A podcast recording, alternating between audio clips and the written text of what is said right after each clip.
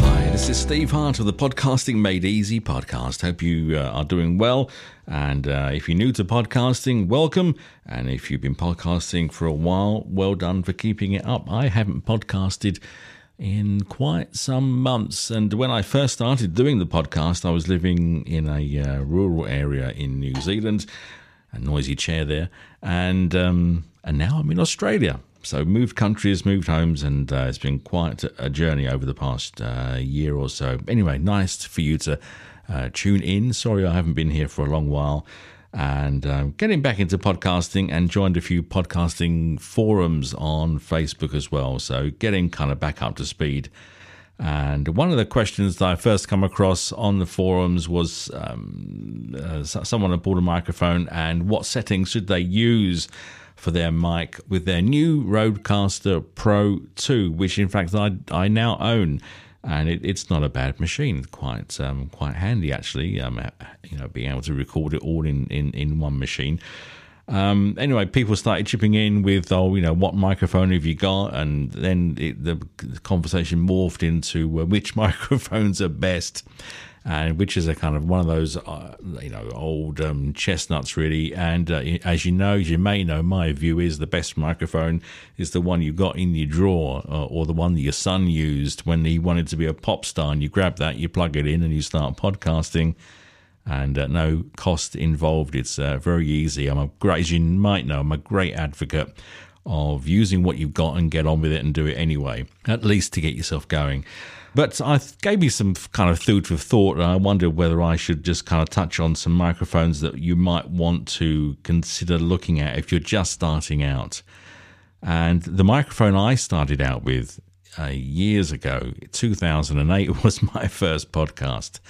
And back then, I had a Shure SM58, which is a singer's microphone. And uh, I'm, what I'm going to do here is just mention three microphones. They're all dynamic which I think are the best ones for most home recordings, where the um, you know the surroundings and the environment aren't ideal sometimes or or perfect for recording your voice in in a kind of a, a, quiet area. So dynamics are a bit more forgiving for not picking up surrounding noise.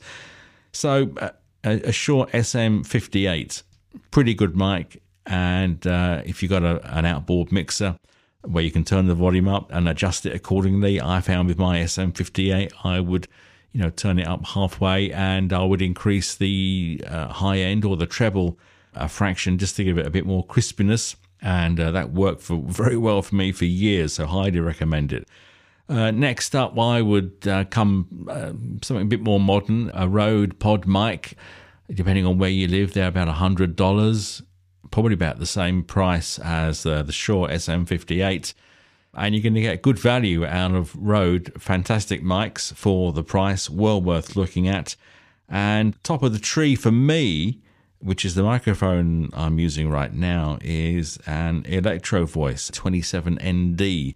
I love the Electro Voice mics uh, from my days working in broadcasting many, many, many, many moons ago. And so when I started podcasting in 2008, I always had an eye on an electro voice, and uh, it took years, years and years and years until I had the cash to uh, treat myself to one of them.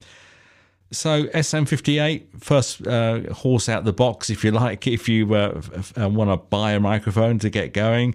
Uh, alternatively, a Rode Pod mic, well worth looking at. And if you um, are really keen, 27ND. Now, I would also say that the microphones in modern phones, I've got an iPhone 14, and the microphone in it is outstanding. And I've recorded a few liners for radio stations just on, on the phone. You know, use the uh, dictation app, recorded a few lines on the phone, and, and sent it off, and it's it's been used. It's amazing. And it really tells me, as we kind of know already, that any microphone is basically good enough. What is going to uh, make the difference between a good performance and a bad performance is number one, the environment. You know, have you got lots of noise going on? Uh, uh, is there lots of room reverb that's making the sound a bit hard to um, enjoy? You can hear it, you can listen to it, but do you enjoy it? And you want to get it obviously as dry as you can. And uh, secondly, microphone technique. I mean, I hear people uh, popping on their microphones so often, even in broad, on, on, in broadcast on uh, some radio hosts uh, popping their microphones, and that's because they don't know how to use what they've got, and they've got some of the best mics on, on the planet. Most of these places. So if you can get get the environment right and uh, know how to use your microphone, so you can get the best from it without causing plosives and uh, and uh, one thing and another, you're away.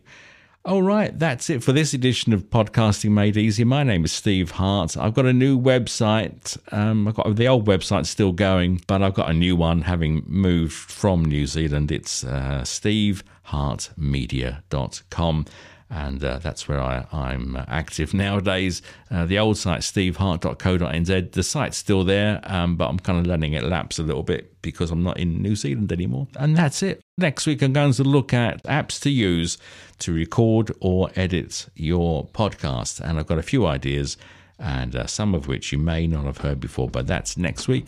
Until then, have a good week, keep podcasting, and have fun. Cheers for now.